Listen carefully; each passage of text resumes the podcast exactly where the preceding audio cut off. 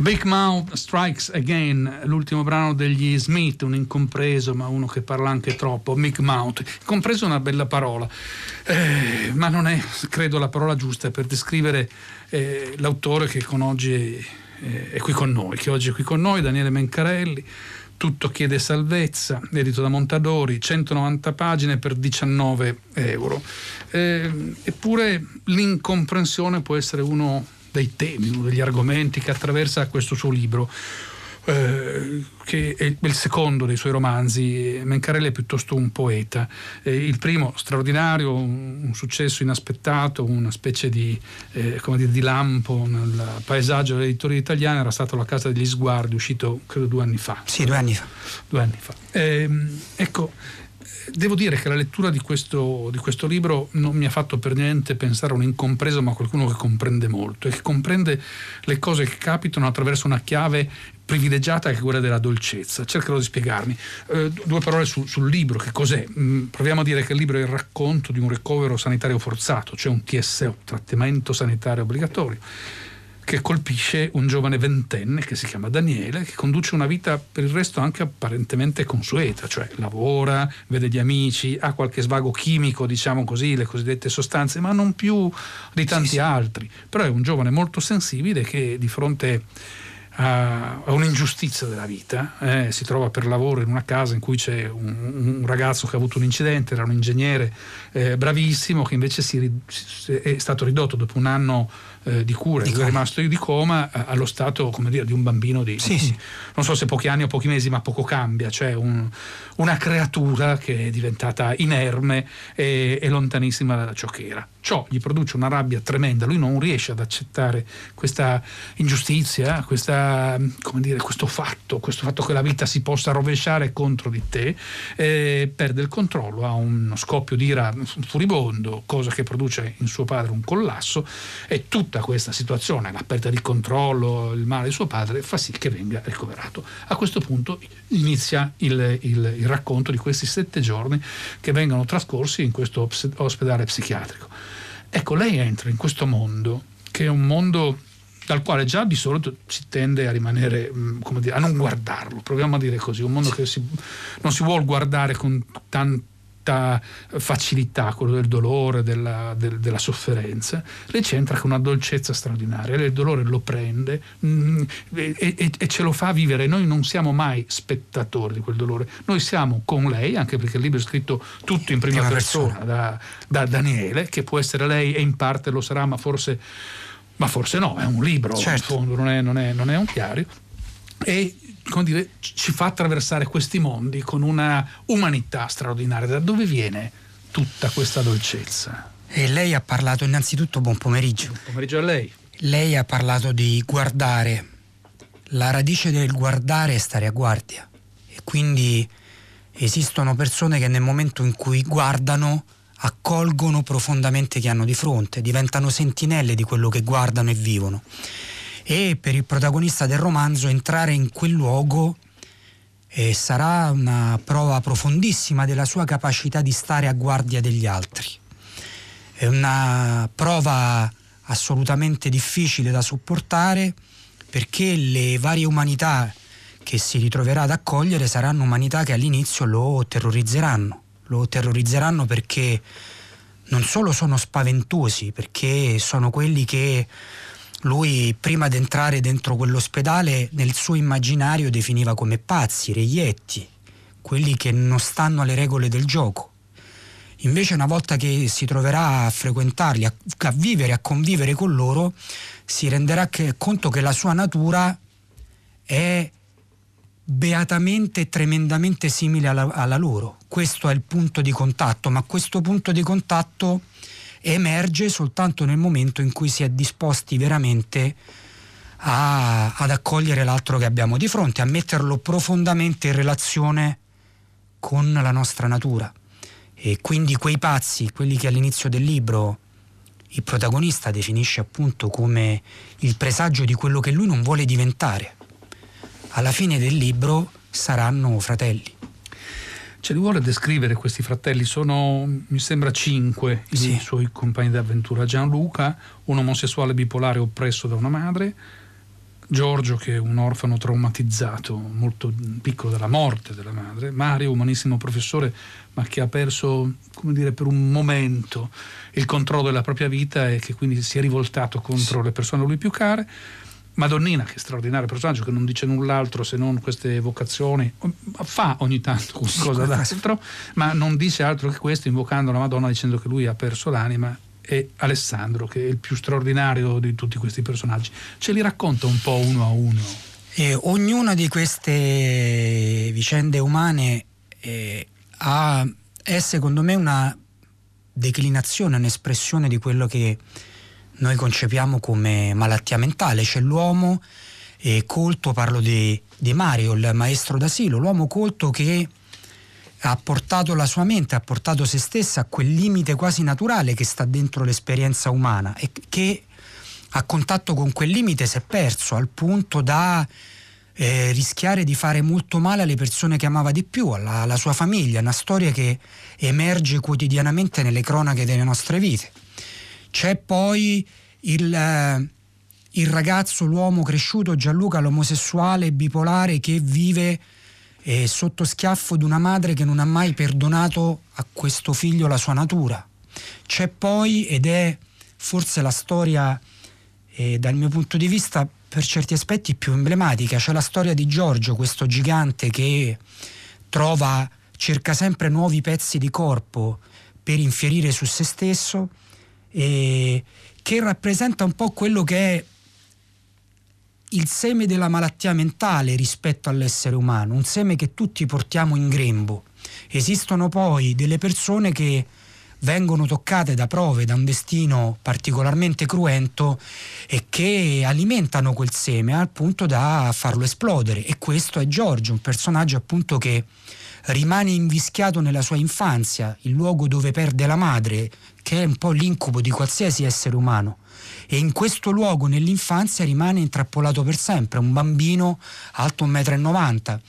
E poi ci sono questi altri due esseri umani impenetrabili, apparentemente impenetrabili. Uno è Madonnina, questo ragazzo che gira come una trottola, apparentemente senza senno, e l'altro che è proprio il dirimpettaio di Daniele, del protagonista, un ragazzo sano fino al giorno della pazzia, fino all'esplosione della pazzia, che probabilmente di fronte a un lavoro un po' più grande degli altri, dato in dote dal padre che pensava di fare un gesto, eh, un encomio, di dare un premio a questo figlio, che di fronte a questo lavoro più grande si ferma, eh, si ferma, entra in uno stato di catatonia invincibile e l'unica descrizione rispetto al figlio è il racconto del padre che quotidianamente lo accudisce. lo accudisce e ritorna nel luogo dove il figlio si è perso dentro se stesso, nel momento in cui si è perso dentro questa maledizione in vita. Questo figlio che si è riempito di nulla, questo sì, sembra essere un sì. po' un silenzio abissale, uno sguardo sì. fisso. Difficile avere a che fare con una dimensione così, così umana e così non umana allo stesso tempo. Sì, perché la, l'incarnazione del limite, è l'incarnazione dell'esperienza umana portata al suo confine, laddove alcune, se vogliamo, spiegazioni più medie, più tiepide eh, bastano, di fronte a personaggi simili la spiegazione tiepida, il compromesso non basta, come non basta a loro nella loro vita, non è bastato perché sono tutti e cinque, sei compreso il protagonista, sei personaggi che comunque non sono in grado di accontentarsi del compromesso. Con la vita, col destino, con se stessi, ognuno ha in sorte una sfida che vive completamente.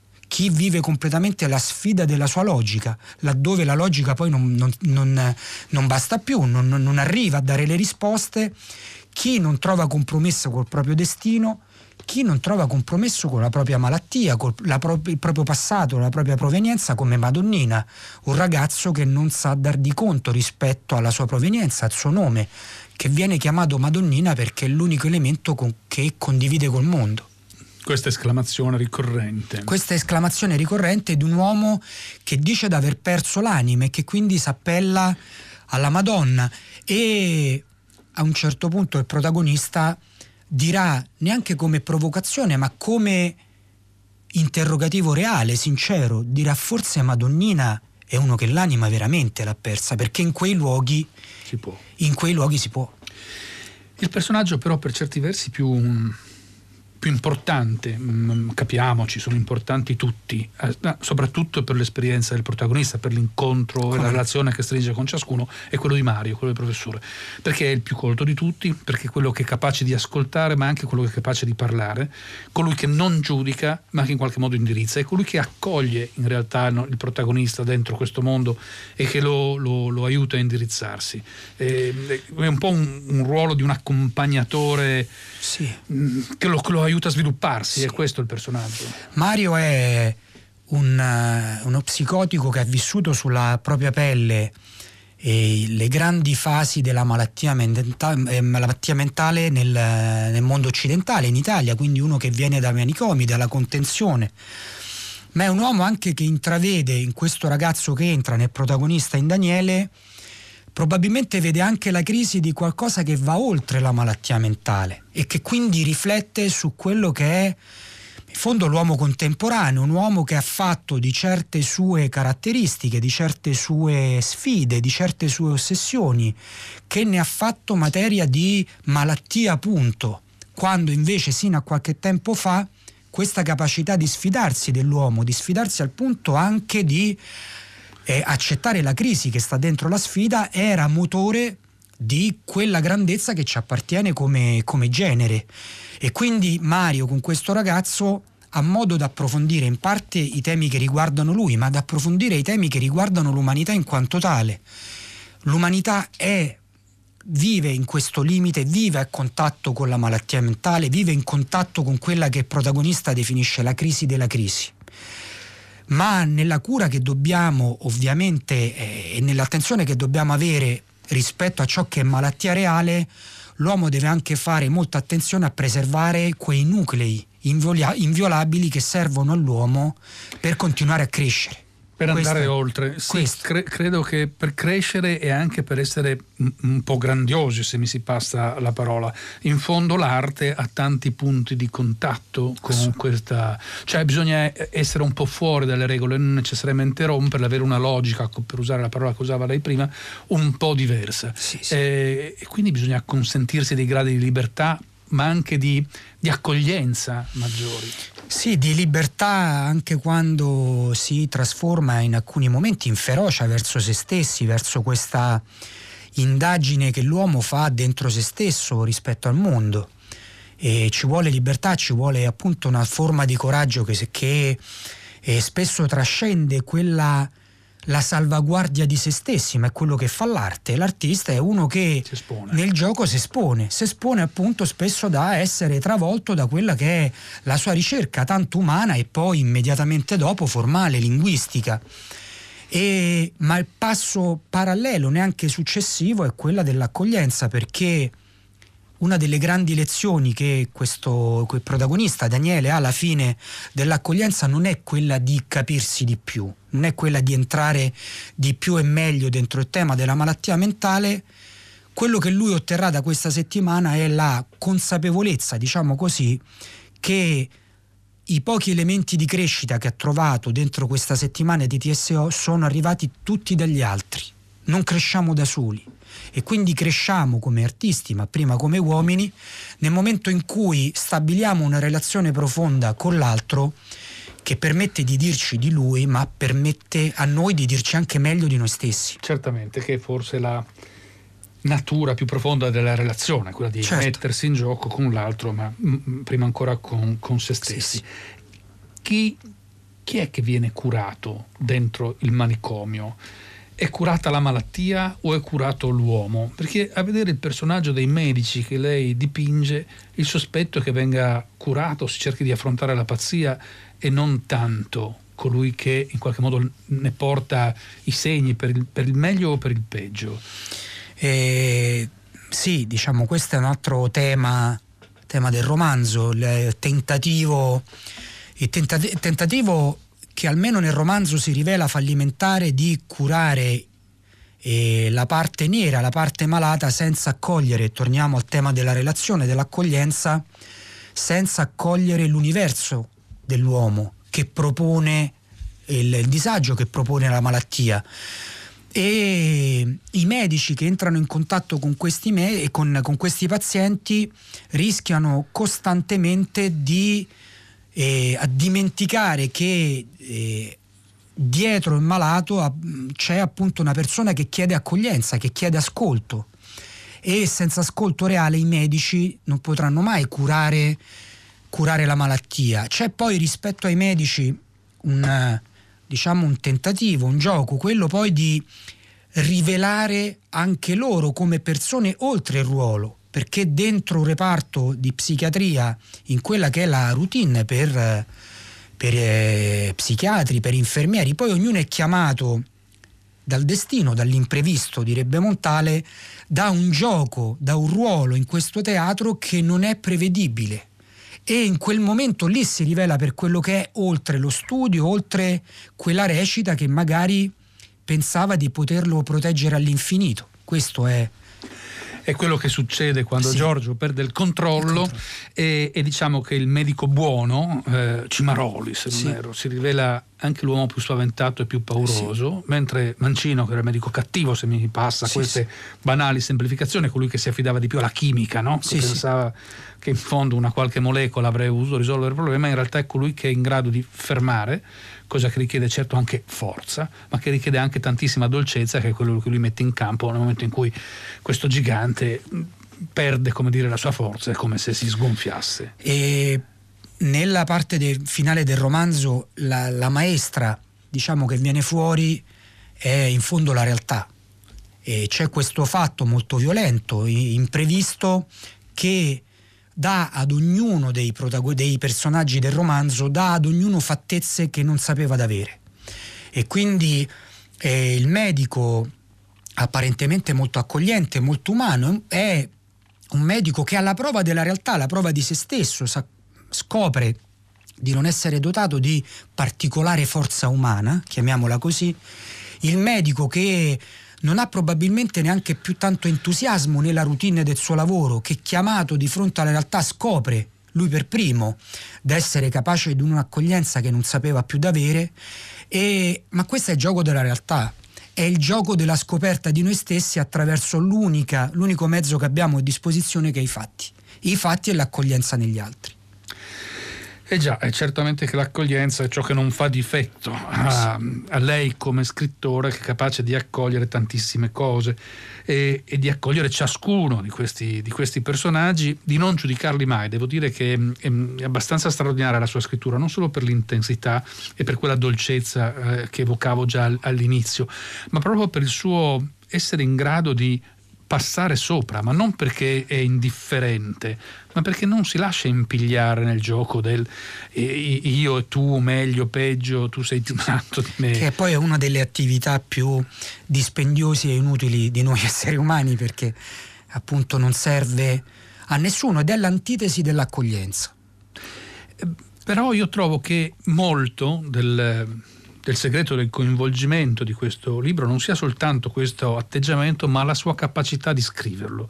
La sua scrittura è una scrittura mh, mm, che non solo non è banale, è qualcosa di, molto, di più e molto intensa può essere molto dolce, ma non è la parola che userei, è come se lei scrivesse in versi anche quando scrive in prosa. Cioè, eh, c'era una vecchia descrizione di John Berger, che quel critico inglese, che proprio parla della poesia come dell'unica voce che si può usare in un campo di battaglia, laddove non serve più il racconto, non c'è da elevare un monumento, raccontare una storia, c'è solo da, come dire, eh, compiangere ciò, ciò che è successo. Ecco, io come l'impressione che lei scriva versi anche quando è in prosa, con quella intensità e con quella immediatezza, c'è poco filtro. C'è la, dietro, davanti, al lato, c'è la grande lezione della scrittura poetica e la consapevolezza che non tutto sia dicibile, che spesso nella sottrazione e nella sospensione c'è un elemento che coinvolge il lettore molto di più rispetto a una specie di bulimia che appunto poi finisce nell'ineffabile, in quello che comunque non può essere raccontato. L'approccio poetico senz'altro c'è, ma c'è anche nella, se vogliamo, nella tessitura del romanzo, nei punti eh, più lirici, chiamiamoli così, io comunque vado a capo, mi fido molto del bianco della pagina, mentre i narratori tendono, io in certi momenti soffro un po' di claustrofobia quando vedo un muro compatto di parole e quindi in certi momenti ho bisogno dell'aria, ho bisogno del bianco e mm, i poeti ecco cercano sempre di dire, cito Bukowski, di dire il massimo nel minor spazio possibile e nel farlo si affidano a quel particolare in grado di restituire sensazioni, l'immagine, il comportamento, l'azione, la psicologia attraverso quel tic che restituisce il mondo dei personaggi e il mondo della narrazione. Mica poco. Lei fa dire al suo protagonista che il suo amore, la sua passione, il suo interesse, la scoperta della scrittura passa attraverso un, un brano di Primo Levi, eh, quello in cui, come dire, il condannato a morte avanza, il condannato a morte non è un condannato a morte, è un deportato che deportato. viene spinto verso le docce e poi conseguentemente il forno crematorio che sa di andare a morire e lancia un oggetto, forse una chiave, non ricordo. E là è un cucchiaio di ghisa. Ecco, un cucchiaio di ghisa verso uno degli, degli altri, di quelli per cui non è la giornata, diciamo così, eh, perché questo è tutto ciò che resterà di lui, è ciò che lui è capace di, di salvare. Sì, sì. Ecco, quel passaggio mi sembra che descriva bene ciò che, che lei stesso in qualche modo fa. Nella, eh, diciamo, quello è uno dei punti perché io credo che il romanzo e il, la stratificazione tra biografia e lingua sia una, una stratificazione appunto che si sovrappone all'infinito. Quello è un passaggio biografico, un passaggio della mia vita che è stato uno dei punti cardinali, il momento in cui, grazie a una professoressa di scuola media, io ho capito di che cosa era capace la scrittura e la lingua, di quale capacità d'accoglienza, ritorniamo su questo tema, quella capacità d'accoglienza e di trasmissione all'infinito, all'infinito del dato umano. E io credo che la, la, la letteratura quando appunto spogliata di tutte, tutta una serie di strumenti che dal mio punto di vista non le competono, prima tra cui il, la bulimia del giudizio. Nel momento in cui la, il, lo scrittore torna al dato della, della realtà e riesce a incarnarlo dentro le parole, secondo me la letteratura torna oggi, come ieri, come sempre, come domani si spera, a essere eh, veramente l- lo strumento migliore per testimoniare l'umano non esisterà mai uno a questa grandezza. Chi lo sa, in, realtà dentro questo libro io ho trovato un pezzo che è diverso, che non è solo letteratura, ma che mi sembra essere uno straordinario pezzo di teatro, che fa sempre parte fa dello scritto, ma che in qualche modo ha anche una parte diversa, che le cede la, la parola nel senso di scrittura, ma che è una forma di interpretazione, di presenza, di incarnazione della parola. E che è la scena della nave. Dentro, eh, insomma, adesso non è che percorriamo tutto il libro, lasciamo anche la gioia di chi, chi lo vedrà, però una nave all'orizzonte in qualche modo innesca una scena in cui i matti sono così sani da poter essere altro da sé e immaginano di essere loro stessi là su quella nave, nel salone, il capitano e tutti gli altri. È una scena teatrale stra- straordinaria. E io lo, lo prendo come uno dei complimenti più belli perché per me tutto è teatro, a partire dalla poesia. Cito Eliot quando dice in un suo testo dedicato a Sweeney, questo subumano alter ego eh, che viveva, rugbista alcolizzato che viveva in una grotta, lasciate che la scena si disponga, tutto è scena, che deve compiersi, che deve scattare, che deve agire. E quella scena per me è la cartina al tornasole di chi è disposto a vivere al limite, ma è disposto, vivendo al limite, è disposto anche a prendere l'enorme beneficio di chi vive al limite ed è disposto a prendersi l'enorme rischio, l'enorme rischio e l'enorme meraviglia della creatività con la C veramente maiuscola. Evviva! Allora io ringrazio molto Daniele Mencarelli, invito a leggere Tutto chiede salvezza, chi ha, vin- chi ha, indovinato oggi il nostro gioco lo avrà in dono, è un romanzo edito da Mondadori, costa 18 euro. E posso dire per una volta che li valgono veramente, no per tante volte, non per una, ma questa volta li valgono veramente tutti. È il momento dei saluti, dei ringraziamenti eh, Susanna Tartaro che è la eh, curatrice del programma, Benedetta Annibali che era in regia, a Gaetano Chiarella che ha preso il posto di Enrico Mursa alla console tecnica e poi tutta la redazione Carlo D'Amicis, Michele De Mieri, Lea Gemmato, Clementina Palladini, Daniela Pirasto che si occupa benissimo di questa caccia al libro così difficile e Laura Zanacchi. Da Enrico Morteo un saluto a tutti gli ascoltatori, il microfono passa a 6 gradi e a Paolo De Angelis.